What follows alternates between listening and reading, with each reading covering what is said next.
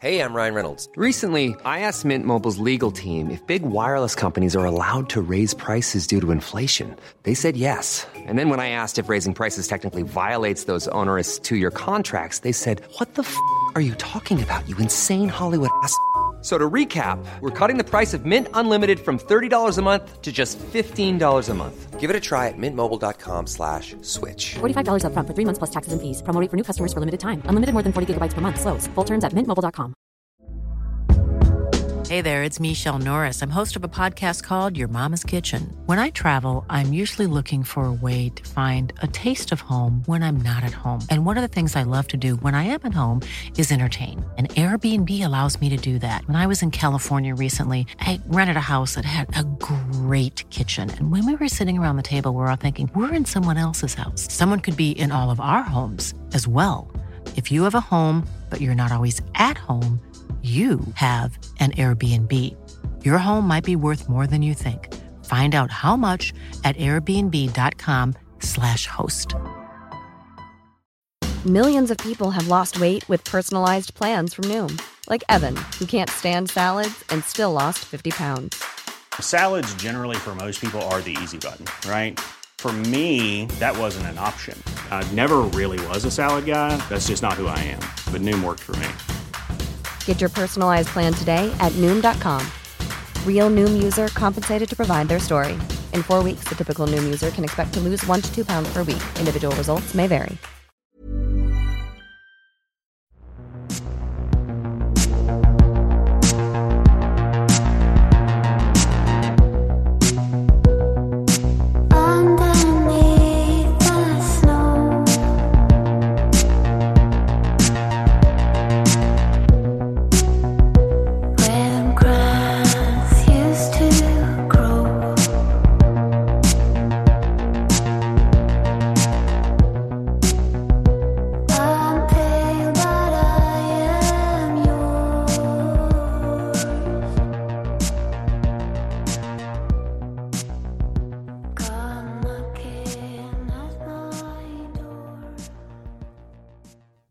Olösta mord, Viola Widegren, del 15. Det här avsnittet är skrivet av Sofie Karlsson, klippning gjorts av Eva Martinsson och jag heter Dan Hörning. Det här är en podd som bara ställer frågor och aldrig ger några svar. Vad tror du själv? Kontakta oss gärna med dina teorier om fallen som vi tar upp. Kontaktinformation finns i avsnittstexten i din poddapp och i slutet av avsnittet. Idag har jag två gäster med mig i Mördarpoddens studio. För nu sitter vi i Mördarpoddens studio, min andra podd som jag gör tillsammans med Josefin Måhlén. Och här är Josefin. Hej Josefin! Hej Dan! Hej! Tack så mycket för att vi får låna den här fina studion. Ja, det är ju egentligen Mördarpodden som lånar den här studion av eh, Paul. Så Olösta mord lånar studion av Mördarpodden så lånar den av Paul. Ja, precis. Paul, Paul Delvaye Paul Del Valle, som gör eh, Öppet sinne och eh, MMA-podden. Ja, så lyssna på dem. Ja. Jag och Josefin gör ju Mördarpodden där vi tar upp alla möjliga former av fall, ibland olösta fall. Mm. Och i Mördarpodden har vi ju en manusförfattare som har varit väldigt aktiv på senaste tiden och det är ju Sofie Karlsson. Hej Sofie! Hej hej. Hej! Du gör Stockholmsturné just nu och har varit med i serien Mördarpodden avsnitt P200 och nu är det dags för Olösta mord. Mm, flera flugor i en smäll. Ja, verkligen. Och Mördarpodden som vi kommer att spela in idag också. Ska vi prata lite mer om Mördarpodden innan vi kommer över till Viola? Ja. Hur skulle du beskriva hur Mördarpodden fungerar jämfört med Olösta mord? ja, alla fall är ju inte olösta i Nej. Mördarpodden. Så det är väl det första. Sen så har vi väl en lite mer... Eh, eh, vi tar väldigt hemska fall. Det är väl en liten nisch vi har. Oftast. Extremt hemska fall. Eh, Extremt hemska fall kan det bli. Men vi har fortfarande att det kan bli väldigt eh, lite roligt emellanåt också. Ja, jag blev ju kritiserad i början när jag gjorde C-mördarpodden när jag försökte vara rolig. Så det, jag försöker inte vara rolig i C-mördarpodden, Massmördarpodden, Olösta mord. Men jag försöker vara rolig i Mördarpodden. Ja. Och det är ju en dialogpodd, väldigt mycket som det här avsnittet kommer att bli. Så vi tog in dig här idag för att du skulle få med och spekulera i teorierna om Viola. Ja. Och efter avsnittet kommer ett till avsnitt, eller efter de här avsnitten om spekulationer så kommer ett till avsnitt där Sofie har gjort en intervju. Vill du berätta mer om den? Ja, jag har fått eh, förmånen att eh, prata med en polis som faktiskt har jobbat med fallet Viola Widegren. Eh, och pratade med honom under ja, 40-45 minuter och fick veta hans syn på fallet. Väldigt intressant. Ja, det är rysligt spännande. Just att det också direkt källa. Mm. Och även hans eh, pappa har jobbat med fallet, spoiler alert, men han var en av de första poliserna på plats med sökund efter Viola. Så eh, extra spännande. Jösses. Och det är dagsläget de avsnitt vi har planerade för Viola-serien. Men kommer vi över mer material så kommer vi göra fler avsnitt. Precis som vi gjorde med Sven Sjögren. Men nu ska vi gå in på teorier om vad som faktiskt hände Viola. Teorierna om vad som egentligen hände är många. Och det här avsnittet kommer vi ägna åt att gå igenom de etablerade teorierna och de vilda spekulationerna. Både de som vi har lyckats gräva fram och de som ni lyssnare har kommit med. Och dagens programledare är manusfattaren och den som faktiskt kan fallet allra bäst av oss, Sofie. Tackar, tackar. Den eh, första teorin som vi ska prata om är den som håller Viola vid liv. Nämligen att hon har rymt och levt vidare någon annanstans i Sverige eller i världen. Och eh, det här är ju en teori som exempelvis journalisten Rune Moberg verkade vara övertygad om. Och Rune var ju han som letade efter Viola i Vancouver i del 14 av den här avsnittsserien. Rune verkade dock ha väldigt lite förståelse för att Viola självmant skulle välja att hålla sig undan. Eftersom han uttryckt att hon låtit sin familj lida och ignorerat både familjens och allmänhetens vädjan om att hon ska ge sig till känna. Men eh, vad säger ni, Dan och Josefin?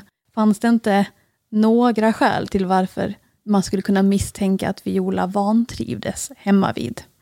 Ja, hennes pappa verkar ju väldigt kontrollerande. Och när hon eh, alternativt flydde ifrån platsen eller lämnade platsen så var det ju just ett bråk som, som ägde rum. Helt klart, det här tycker jag är den, det här är den teorin jag vill ska vara sann. Det här skulle ju vara underbart om det faktiskt var så här. Och jag hoppas att en dag får vi reda på att hon levde ett långt och lyckligt liv någonstans långt bort från sin kontrollerande pappa. Mm, och Viola skrev ju själv i flera brev till vänner och bekanta att hon ville bort från Helgum och bort från sin familj. Så det kan ju ha varit så att det här bråket som du nämnde Josefin, som urartade kvällen den 5 december 48, var droppen som fick bägaren att rinna över för Viola. Och det här är en teori som inte bara du Dan eh, vill vara sann, utan det är också en lyssnare som heter Lis Alm som har lyft fram det här. Och eh, hon har skrivit, citat, det kan inte vara så att Viola själv bara lämnade för ett annat liv långt borta. Om Viola hade pengar efter hennes mors bortgång, då kunde hon mycket väl ha börjat ett annat liv kanske. Just det, och hon fick lön där precis innan va? Det stämmer, men hon, eh, den lönen fanns kvar i väskan som fanns kvar i Okej. hemmet i Helgum. Mm. Men det kan ju ha funnits andra pengar kvar från moderns bortgång som hon kan ha haft på ett för oss okänt ställe, eller vad Mm. tror ni? Vi vet väl inte vad som hände med de pengarna som fanns kvar. Man antar att de har gått till Karl. Men eh, det här är ju problemet med att fallet är så jätte, jättegammalt. Att det finns ju garanterat saker som har gått förlorade i tidens dimma. Och tänk att Viola kanske hade hjälp. Att någon hjälpte henne att komma undan. Och då är det ju briljant att lämna väskan och se ut som att hon verkligen inte har rymt. Men hon kanske rymde, någon kanske väntade med bil och plockade upp henne och så körde de iväg. Och så levde de lyckliga i resten av livet. Jag vill att det ska vara så här. Så du menar att det var planerat att den här kvällen... Ja, Jag tycker att om det inte är planerat, då har jag svårt att se att Viola kan överleva. Hur kom hon från Helgum om det inte var planerat? Kanske liftade. Men det verkar mer sannolikt att det var planerat. Mm. Tycker jag. Och, och vart kan hon ha tagit vägen? Det finns ju vittnen som har sagt sig ha sett henne till exempel på ett tåg i Finland i relativt nära anslutning till eh, försvinnandet och sen så även år därefter i Vancouver och i, i Malaga. Va, vad tror ni? Tror ni att om hon valde att lämna frivilligt, att hon fick leva och må bra en lång tid framöver, att hon stannade kvar i Sverige eller tror ni att hon begav sig utomlands? Ja, det lutar ju mot att hon i så fall tog sig utomlands till slut. Men det behöver inte vara att hon åkte direkt, eller man ska säga, utan att hon, eh, hon kan ju också ha hållit sig gömd ett tag. Men sen, ja det är klart att det var ju, de har ju inte samma passpoli, eller vad man ska säga, eh, på den här tiden. Ja, det var nog lättare ändå att Mm. lämna landet. Mycket, mycket lättare. Och jag tror ju att om man väl åker till Finland, Ja. Då är det väldigt svårt för svenska polisen i slutet av 40-talet att hitta henne. Men hade hon stannat kvar i Sverige så skulle hon förr eller senare blivit upptäckt. Och det är ju flera som har upptäckt henne. Vi har ju flera tips om att hon är i Sverige. Av varierande trovärdighet. Men förr eller senare måste hon lämna Sverige tror Ja. jag. Om hon ska lyckas hålla sig gömd hela sitt liv. Och om hon ska orka hålla sig gömd. tänker jag. Och från Finland så, så kan hon ju åka vart som helst. Men Ja. Finland i sig är väl ett ganska bra ställe att vara på. Att där klarar man sig ju hjälpligt på svenska, speciellt Mm. i de södra delarna av landet. Vad vet du om hennes språkkunskaper? Eh, Hon var begåvad i språk och hon hade ju eh, brevvänner runt om i världen som kunde ju kommunicera på engelska i alla fall, det vet vi. Ja, just det, då kan hon ju i princip vara vart som helst. Bara hon lyckas lämna Sverige så, så Malaga, Vancouver, Sydafrika, Sydamerika, det är möjligheterna ändlösa. Och chansen att försvinna i slutet av 40-talet på det sättet är ju väsentligt större än idag. För du lämnar inte efter dig något spår. Det finns inga kreditkort. Redan på 70-talet är det svårare än vad det var då. Mm. Och det tog ju några dagar också innan föräldrarna anmälde hennes försvinnande. Mm. Och på de dagarna är det väl inte helt omöjligt att hon skulle hinna ta sig till Finland eller någon Nej. helt annanstans. Ja. Nej, Finland är ju bara en båtfärd bort från östkusten. Då har vi löst det. Nej, okej. Eh, nästa teori är ju en betydligt eh, tristare. Och det är ju att eh, Viola aldrig lämnade hemmet levande den 5 december 1948. Utan att hon mördades i sitt egna hem. Och eh, den här teorin är det flera av er lyssnare som har lagt fram. Exempelvis så skriver lyssnare Anna, citat. Känns inte som Viola gick ut själv den kvällen. Det tog nog slut inne i huset. Slutcitat. Och på samma spår så skriver lyssnare René, citat, jag tror att Viola aldrig lämnade huset vid liv. Jag tror att föräldrarna triggade upp varandra särskilt efter hon sagt till sin styvmamma att hon var arg på henne med. Det var säkert inte planerat att döda henne, men när två vuxna människor slår och mentalt får varandra att tycka att det de gör är rätt och att offret förtjänar det straffet, då har det hela gått fruktansvärt fel. Med tanke på att hans fru dog tidigt och Viola påminde kanske om sin mor var han kanske rädd att någon annan tar henne ifrån honom. Dessutom hade han säkert pratat mycket om henne när hon inte var hemma och på ett sätt som gjorde styvmamman svartsjuk. Har man otur i livet hamnar man bland psykopater. Vad säger ni om den här kommentaren? Ja, den, för mig personligen ska säga, så är det väl lite mer troligt än att man har åkt iväg och lyckats hålla sig gömd ett helt liv. Men eh, sen är ju frågan om det var oplanerat mord då, eh, från pappan som är den som förmodligen har eh, varit den ledande i det, kanske. Så är fortfarande frågan var kroppen är och vart... Eh, det är just det här att, att det, hennes tillhörigheter är kvar. Det hade varit så mycket enklare om man i så fall hade tagit undan hennes tillhörigheter. För då hade det blivit att man tänker att det är mer rimligt att hon har gett sig av. Men ja, jag vet inte. Ja, det är ju faktiskt en poäng. Varför då ha kvar väskan? Varför inte göra sig av med den också? För det, om man hade i panik där haft ihjäl henne och eh, blivit väldigt eh, känslomässigt instabil och så lyckats ändå gömma undan kroppen. Men han hade, han hade liksom några dagar på sig. Det är det, att han har, den här liksom första paniken borde ha lagt sig när Han borde kunna tänka lite klarare att okej, jag kanske inte ska ha tillhörigheten här, utan jag får göra en, liksom, en plan här. Men det gjorde han inte. Och då har det ändå varit några dagar från att han anmäler henne försvunnen. Så han har ändå haft tid att planera och vakna upp ur det här iskalla tillståndet. Så det undrar jag varför han i så fall inte gjorde det. Det här är ju dessutom den absolut vanligaste teorin. Mm. Jag tror att det finns flest av er lyssnare som tror på den här teorin, är min uppfattning. Och flest personer som har studerat det här fallet som tror på den här teorin. Men den är ju också den mest utredda teorin, alla kategorier. Och polisen på 40-talet kanske inte är lika bra på att utreda saker som polisen är idag. Men det här blir alltså Sveriges största olösta fall fram till Palmemordet. Och jag har ju en känsla av att det borde vara löst om det var Karl. Att, att de skulle ha kunnat lösa det. Och dessutom tycker jag att Karl kämpar otroligt mycket mot den här uppfattningen. Och det är ju förstås en bedömning man måste göra, men det känns ju som att om han var oskyldig skulle han göra som han gör. Kanske också om han var skyldig. Men tänk om det inte är Karl. Vilket liv han har fått stå ut med. Med den här konstanta misstanken mot honom. Och han har ju förlorat sitt äldsta barn. Bara det är ju otroligt hemskt. Men sen leva vidare Mm. hela tiden. Nästan alla tror att det är han som har mördat henne. Och även de i ens närmsta eh, omgivning inte kan veta. Mm. Det måste vara fruktansvärt. Ja, all, alla som känner honom måste ta ställning till så här, tror jag att han verkligen mördat sin dotter eller inte.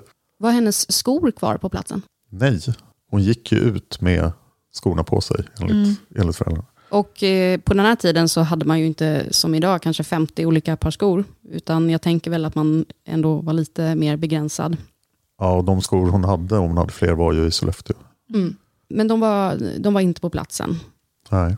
Däremot lämnade hon ju vissa ytterkläder kvar. Ja, som mössan eller hatten Ja, som hade åkt av i det här bråket. Ja. Jag tänker ju på en annan teori som du säkert kommer komma till, men som är mycket mörk. Eh, men som är just för att hon lämnar kvar sina tillhörigheter. Hon har på sig skorna, men inga, inga ytterkläder på det sättet. Och det finns en älv i närheten. Mm. Det har hela tiden varit min farhåga till det här, eh, det här fallet. Ja, och det är många av lyssnarna som också har spekulerat om det här med bakugnen. Det är ju grannar som har sett att det ryker ur skorstenen på en märklig tid mitt i natten. Där det inte vanligtvis brukar ryka. Du sa ju innan Dan att det är ju väldigt väl utrett. Man har ju sökt ganska noga men, men det finns ingen detaljer, i alla fall vad jag har kunnat se i förundersökningsprotokollet eller dylikt om just bakugnen. Om man har försökt att skrapa fram potentiella rester där för analys eller liknande. det är ju otroligt märkligt att de inte gjort det. För en bakugn är ju inte en kremeringsugn. Där kommer det att bli rester kvar. Sen kan man ju förstås städa den och göra sig av med alla rester i naturen. Men Min tanke var eh, på självmord, eh, att hon har tagit livet av sig. Men det här med bakugnen, vad berätta... Alltså de, de har en, eh, en bakugn och eh, sen hade vittnen sett att det hade rykt därifrån. Precis, på natten mellan den 5 december och Ja. den 6 december så har det rykt från bakugnen. Eh, och det var tydligen inte normalt att det skulle ryka mitt i natten. Utan den ugnen används ju framförallt till brödbak. Och det Ja. sker i regel på morgonen eller kvällen enligt vittnena, grannarna som har sett det här. Men just den här natten så rök det ur bakugnen. Och vad jag har kunnat hitta, jag har sökt specifikt efter den här detaljen med bakugnen, så har de inte riktat in sig på att söka igenom den för potentiella rester. Oj. Och bakugn är ett separat hus, eller hur? Jag Det tror är det. ett uthus med en bakugn. Och det verkar ju märkligt att så, nej, min dotter sprang iväg utan ytterkläder. Så just det, brödet måste Ja. vi göra. Då går man och bakar. Ja, det var ju... Det är inte vad Karl själv uppger att han gjorde på kvällen heller. Nej, varken Agnes eller Karl nämner ju att de är det flera vittnen bakat. som säger det här?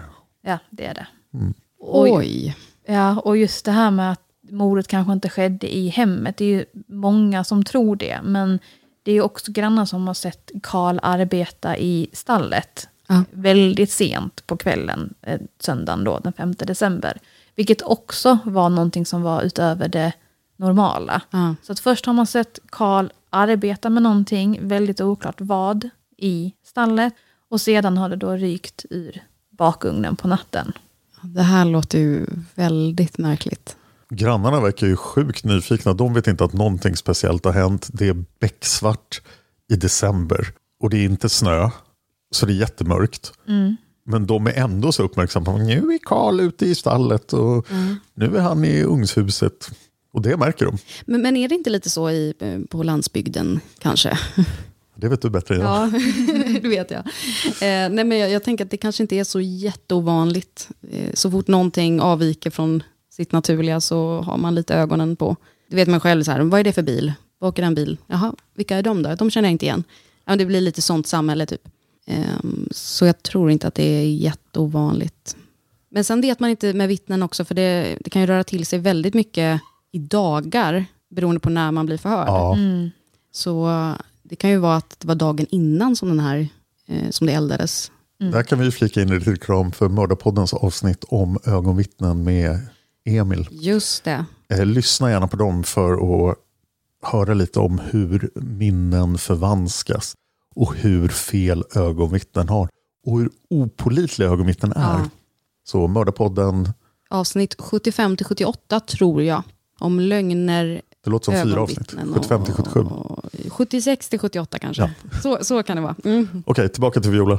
Ja, alla lyssnare är inte riktigt i den uppfattningen att Karl faktiskt skulle klara av att stycka och elda upp sin dotter. Eh, vi har en lyssnare som heter Magnus som menar att det är en sak att mörda en människa och en närstående i ett vredesutbrott. Och det är en helt annan att stycka henne och elda henne i bakugnen. Så Magnus tror helt enkelt inte att Karl skulle ha det i sig. Vad säger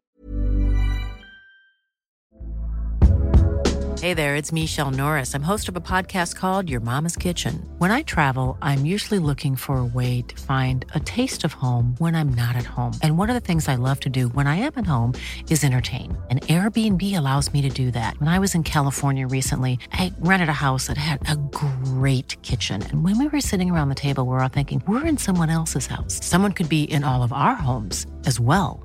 If you have a home, but you're not always at home, you have an Airbnb. Your home might be worth more than you think. Find out how much at airbnb.com/slash host.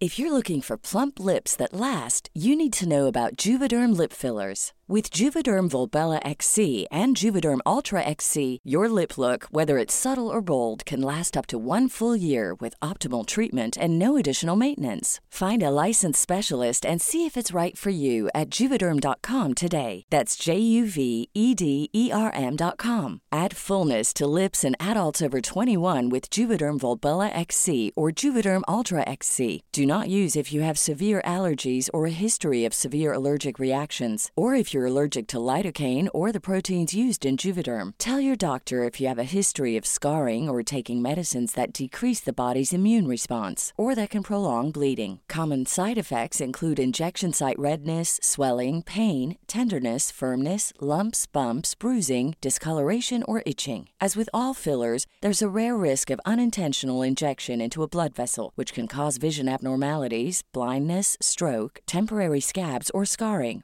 For full important safety information, visit juvederm.com. Hiring for your small business? If you're not looking for professionals on LinkedIn, you're looking in the wrong place. That's like looking for your car keys in a fish tank. LinkedIn helps you hire professionals you can't find anywhere else, even those who aren't actively searching for a new job but might be open to the perfect role. In a given month, over 70% of LinkedIn users don't even visit other leading job sites. So start looking in the right place. With LinkedIn, you can hire professionals like a professional. Post your free job on linkedin.com/people slash people today. ni om det? Kanske styvmodern. Om jag minns mina Leif GW Persson-uttalanden så är det just att, precis så, att de flesta människor har inte det här i sig. Och Karl har ju inte något, eh, någon jättehistoria av att vara en härdad våldsman direkt. Har vi några mer lyssnaråsikter? Nej, men Magnus spinner vidare här på att eh, lukten av lik borde ha spridit sig med röken från bakugnen, vilket också borde ha avslöjat vad som skedde, att grannarna skulle ha reagerat på röken och lukten från röken då. Eh, Sen så är det ju också lyssnare som istället tror att eh, Agnes och Karl hjälptes åt att eh, slänga Violas kropp i Faxälven, som låg ju väldigt nära bostaden. Jag tror inte att det kan spridas någon, någon lukt av något slag. Om man, Det borde ju lukta bränt kött i alla fall och inte bröd. ja, Om man bakar en människa men det är bakugn. kallt. Är det inte kallt? Ja, det är kallt. Och det är, mm, vem säger att folk är utomhus? Ja, det kommer ju inte in att förmultna någonting och du måste ju ändå ha röken, att den träffar dig, att röken går Mm. mot dig. Så det tror jag nog folk skulle kunna missa. Och vad tror ni om Faxälven då? Att Karl och Agnes skulle hjälpas åt att bära ner hennes kropp antingen sin helhet eller i styckade bitar och, och dumpa i Faxälven. Det är väl en handling som eh, kanske går mer på automatik än att stycka. Alltså att man inte klarar av att stycka så kan jag väl tänka mig att man i ett chocktillstånd ändå kan gömma kroppen på det sättet. Det låter ju oerhört farligt. För att när, när, om det påträffas en styckad kroppsdel eller hela kroppen i älven, då kommer ju folk tydligt se att det här inte var en olycka. Det verkar ju mycket, mycket bättre för dem att gräva ner henne i så fall. Om de inte tänker stycka henne. Så, att- och då kan hon vara nedgrävd någonstans i de oändliga skogarna i närheten. Och det, det verkar mycket säkrare än att slänga henne i älven. Men om någon har dödat henne så har de ju inte tänkt på hur de ska gömma spår eller just med hennes kläder eller Nej. göra någon form. Så de har ju inte tänkt i klarhet. Eh, och då gör man ju, får man ju ändå utgå från att de gör på ett sätt som Ja, det är sant. inte är så logiskt. Eller man ska säga. Ja, rationaliteten mm. lär ju flyga ut genom fönstret ganska fort här. Mm. Och därför så tänker jag mig att de agerar på känslor och är det, klarar man inte av att stycka en kropp, vilket de flesta tack och lov inte gör, så är ju ändå problemet att här har vi en död kropp. Hur ska vi gå vidare? Vi får, måste göra oss av med den snabbt. Hur långt är det till älven från huset?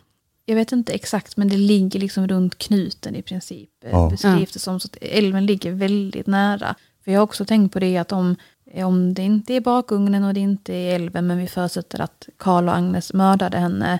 Det här med att transportera hennes kropp. Eh, vad jag förstod så, jag vet inte om de hade en bil, men jag tror inte det. Utan det verkar som att Karl transporterar sig själv på cykel. Eh, och han hade några dagar, men det är också ett, det är också ett mäckigt eh, arbete att, och att ingen ska upptäcka en när man ska transportera en kropp. Och sen så hade de ju sökhundar som sökte i, i skogarna och även närliggande. Och de har ju inte plockat upp några spår heller. Nej, det är sant. Och spök, äh, spökhundarna, sökhundarna var där ganska tidigt. Mm. Eller hur? Så spåret hade hunnit funnits kvar. Mm, det borde det. Sen vet jag inte hur, hur man tränar hundar idag kontra hur man tränade dem då. Och om vi människor visste hur vi skulle kunna ja, samarbeta med hundarna. Om Tolka vi kunde dem. tolka deras signaler. Ja, precis. Jo, men det tror jag absolut. Vi har ju gjort fall i, i andra poddar med blodhundar som har hittat folk otroligt lätt eh, på 1800-talet. Oj. Frågan är förstås hur bra hundförare fanns i Sverige, men vi är ju en nation med en lång jägartradition, så jag tror att det mycket väl kan ha funnits bra hundförare och bra hundar då. En snabb fråga bara. Eh, Den åttaåriga flickan som var... vid- Eva-Marie. Ja, Eva-Marie. Vad ungefär har hon sagt i förhör? Bara ungefär. Kommer inte ihåg någonting kanske? Ja, vi vet ju hur problematiska barnvittnen är. Jag tycker inte det fanns någonting av värde egentligen i Eva-Maries förhör. Det är bara hemskt, det förhöret. Mm. Ja, och hon, ja, det, det är otroligt svårt att säga vad baserat på något. Hon säger nu är hon ju inte väsentligt yngre som pojkarna i Arvika. Men eh, ja, jag, jag kan inte säga varken bu eller bä från hennes förhör. Av eh, sammanfattningsvis av vad ni har fått eh, fram av eh, förhöret med styrmamman och pappan, lät det som att de hade pratat ihop sig? Hade de exakta likadana historier eller var det lite olika? Och... Problemet är att deras förhör är inte eh, återgivna ord för ord, så som Eva-Maries förhör är, utan de är sammanfattade. Okej. Och i stora drag så är historierna väldigt lika. Mm. Eh, och det finns ju också vittnen som ska ha hört Karl instruera eh, Agnes vad hon ska säga i olika sammanhang. Och de har ju all tid i världen på att prata ihop sig också. Ja, det har de ju. Så att väldigt lika, men det är också svårt att avgöra hur pass lika med tanke på att vi inte har förhören i sin helhet. Nej, och skulle det de säger vara sant så är de ju lika på grund av, av det. Ja, men precis. Att- Och förhören med dem var ju väldigt långa. Det jag har för mig att det var en sju, åtta timmar per, eh, per person. Och sen så är det komprimerat på typ två, tre sidor om jag minns rätt. Så då. det är väldigt mycket information som saknas i förundersökningsprotokollet där. Mm, men då är jag med. Och det krävs ju oerhört mycket av de två att hålla ihop de här historierna och inte knäckas av ett åtta timmars förhör från utredare som där deras främsta hjälpmedel är just förhör. Mm. Men de klarar sig igenom det, så är de skyldiga så är det här en väldigt stark insats av dem att lyckas klara av förhören. Verkligen. Ska vi gå vidare till nästa teori? Mm. Ehm, Alla lyssnare som tror att Viola är död är dock inte överens om att hon blev mördad. Eh, Det finns de som nämner självmord som en möjlig teori. Och troligtvis att Viola då har kastat sig i älven.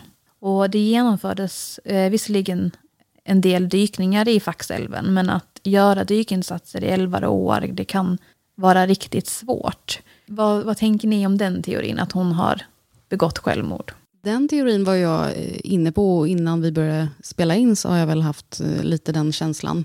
Men eh, när du tagit upp saker här så blir det ju plötsligt lite, lite mer mystiskt. Men det är väl just allting kring henne. Hon, har, eh, hon, verkar inte, hon verkade inte må så bra.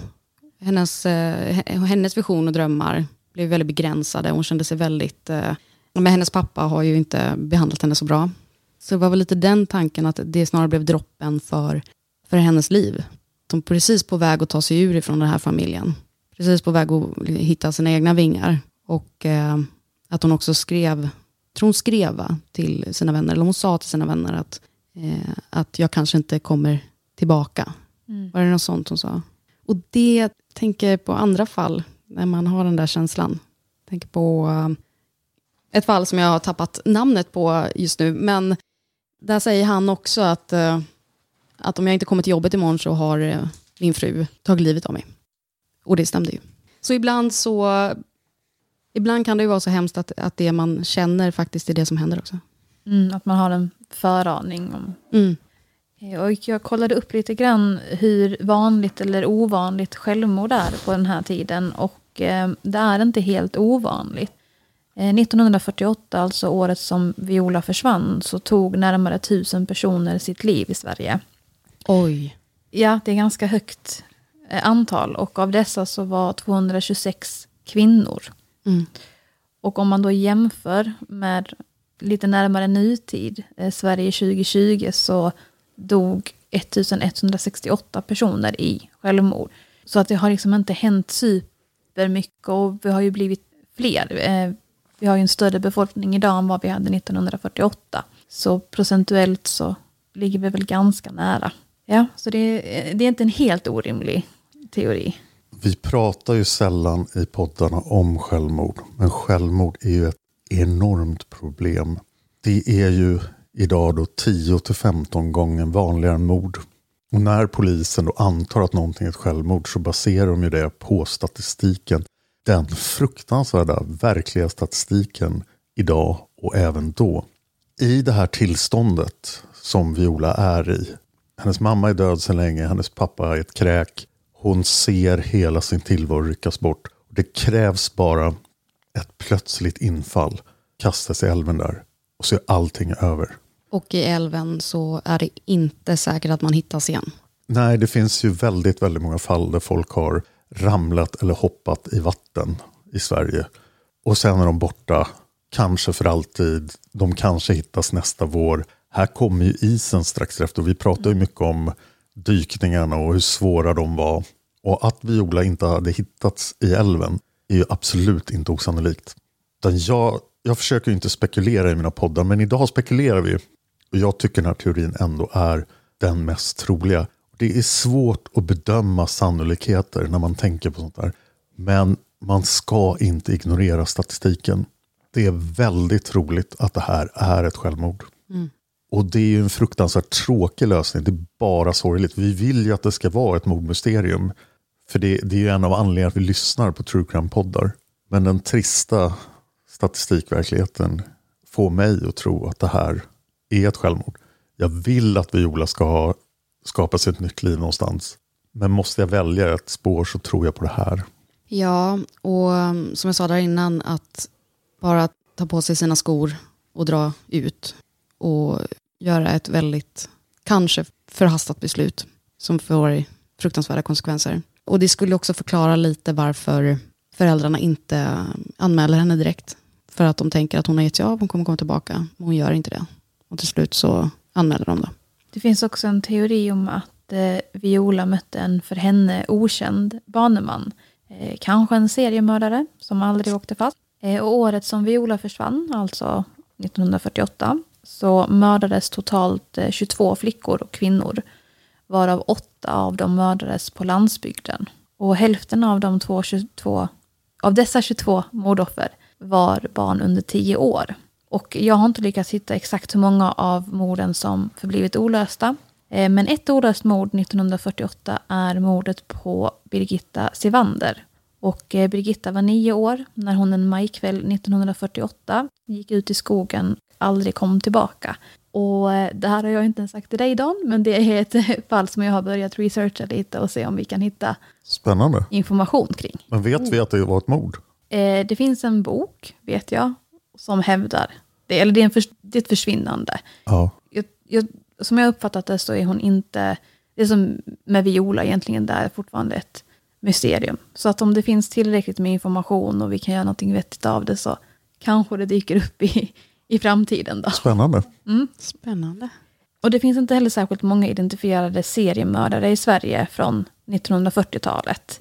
Eh, Men en dömd mördare som blev frigiven den 11 september 1948, alltså mindre än tre månader innan Viola försvann, var Olle Möller. Känner ni igen namnet? Ja. Ja. Olle var ju en känd idrottsman och eh, potatishandlare som dömdes för mordet på tioåriga Gerd Johansson 1939 i Sundbyberg. Olle blev dömd till tio års straffarbete och i september då, 1948 så frigavs han. Och han var en fri man fram till 1959. Då dömdes han för mordet på femåriga Rut Blom i Fittja som skedde fyra år tidigare, alltså 1955. Och vad jag har kunnat hitta så har Olle Möller aldrig funnits med på någon lista över misstänkta. Och Viola är ju ganska mycket äldre än både Gerd och Rut. Så att, ja, det är kanske inte den, den mest troliga teorin, men det här är ett avsnitt där vilda spekulationer ska få ta plats. Hade han någon koppling till Skellefteå? Ja, vi ska se. Nej, han har ingen. Men det är inte heller uteslutet att han skulle kunna ha tagit sig upp till Helgumtrakten i december 1948. För att det gick att ta sig dit. Typ. Ja. Det här är ju en teori som är ofta med i Mördarpodden någonstans. Den, den slumpmässiga seriemördare som bara råkar gå förbi. Och om det är osannolikt att Karl ska ha lyckats komma undan med det här så är förstås sannolikheten att en slumpvis mördare träffar Viola där när hon är lite upprörd, mördar henne och kommer undan med det är ju väldigt liten. Ja. Men det kan ju inte uteslutas förstås. För vi vet ju inte vad som hände med Viola. Någonting har hänt med Viola och det faktiska utfallet av det här fallet, det kan ju vara vad som helst. Det är ju inte omöjligt, men det finns ju andra teorier som är betydligt mer möjliga. Ja, Men eh, på tal om seriemördare då, så i del sju av den här serien om Viola så berättade vi att, eller Dan berättade, att eh, polisen torsdagen den 13 januari 1949 fick ett brev med tips om en potentiell seriemördare vid namn Olsson som ska ha tjänstgjort vid järnvägarna i Kilafors där en kvinna försvunnit och Viksjöfors där en kvinna dött under märkliga omständigheter eh, under 1930-talet och sedan begärt förflyttning till just järnvägsstationen i Helgum. Och trots eh, mina bästa ansträngningar så lyckades jag inte hitta mer information om vare sig någon Olsson eller fallen med kvinnorna i Kilafors och Viksjöfors. Men en eh, hängiven lyssnare vid namn Mats Hägglund grävde ännu djupare än vad jag gjorde. Och han har kollat i dödboken för Kilafors där en av kvinnorna försvann. Och tyvärr så fanns det inga spår i dödboken eh, som hade en dödförklarad kvinna som, skulle, som vi skulle kunna härleda till den här kvinnan som ska ha försvunnit. Men vi vill ändå rikta ett stort tack för ditt engagemang, Mats. Ja, verkligen. tack så mycket. Leif GW Persson har uttalat sig så här om fallet Viola. Citat, man kan praktiskt taget inte utesluta någon möjlighet i det här försvinnandet. Och det är vi väl ganska överens med GW Ja. om. Ja, verkligen. Och eh, för att avsluta det här avsnittet om fallet Viola Widegren så vill vi ge en liten del av henne. Så att jag kommer nu att läsa upp en uppsats som är skriven av Viola när hon var 15 år, alltså två år innan hon försvann. Citat. Hur julen firas i mitt hem. Julen är årets största högtid. Den infaller den 25 december. Nu ska jag berätta om hur julen firas i mitt hem. På julaftonens förmiddag klädde min syster och jag julgranen. med många vackra saker. Klockan fyra har vi dopp i grytan och sedan blir det väldigt långsamt innan det blir tid att dricka kaffe klockan fem. Dansen kring granen börjar vi med klockan sex och sedan kommer den efterlängtade jultomten och delar ut julklapparna. I år klädde min syster och jag ut oss till jultomtar. Vi gick till en 80-årig gammal tant. Vi hade med oss en liten gran som vi klätt med stjärnor, ljus, faggor, glitter, karameller och mycket annat. Min syster hade en liten säck med några julklappar till henne. Jag har aldrig sett den gamla tanten så glad. Hon ville att vi skulle stanna en stund och dricka kaffe med henne. Det skulle vi gärna vilja göra, men då hade vi ju måste tagit av oss maskerna. När julmorgonen tänker jag för det är Paige DeSorbo från Giggly Squad. High quality fashion without the price tag. Say hello to Quince. I'm snagging high-end essentials like cozy cashmere sweaters, sleek leather jackets, fine jewelry, and so much more. With Quince being 50 to 80% less than similar brands. And they partner with factories that prioritize safe, ethical, and responsible manufacturing. I love that. Luxury quality within reach. Go to quince.com slash style to get free shipping and 365 day returns on your next order. Quince.com slash style.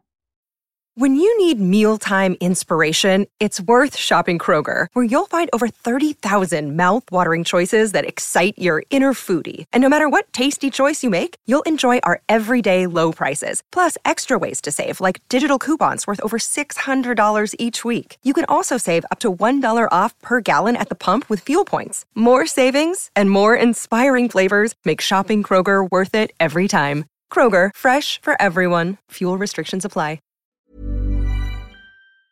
Följa med till julottan. Det tänkte jag i år också, men jag försovde mig. Juldagen och annandagen brukar vi ha främmande, eller också är vi bortbjudna. Slutcitat. Och nu lämnar jag tillbaka till dig, Dan. Oj, fick rysningar när du läste det där. Ja, och det lät ju så idylliskt. Ja, det är också att julen var viktig för henne. Mm. Och vilket datum exakt var det hon, var det 14? Som hon försvann menar Mm. den 5 december. 5 december. Mm. Och hon hade ju redan köpt julklappar till sina föräldrar Mm. och till sin syster det här året. Så det verkar ju vara en prioriterad Ja. högtid för henne. Det var precis dagen efter hon har fått lön va, som hon gick ut och köpte en necessär och, till sin pappa och, och någon väska till sin mamma, och, eller sin styvmamma och så någon, någon stor överraskning till sin lilla syster. Då. En, en docka och så skulle hon få docksängen som Viola själv hade fått av morfan eh, Åh. några år tidigare. Så det, Ah. ja. Ja, där lämnar vi Viola för den här gången. Om eh, ni vill höra mer true crime-fall, många olösta, så lyssna gärna på Mördarpodden med mig och Josefin. Vi kommer fortfarande förstås att ta upp era teorier om Viola och alla andra fall som vi har gjort i olösta mord. Maila oss dina teorier om fallen som vi tar upp på simwaypodcast.gmail.com simway med z simwaypodcast.gmail.com Stort tack till dig Sofie för allt arbete du har gjort och intervjun som vi kommer att föra i nästa avsnitt.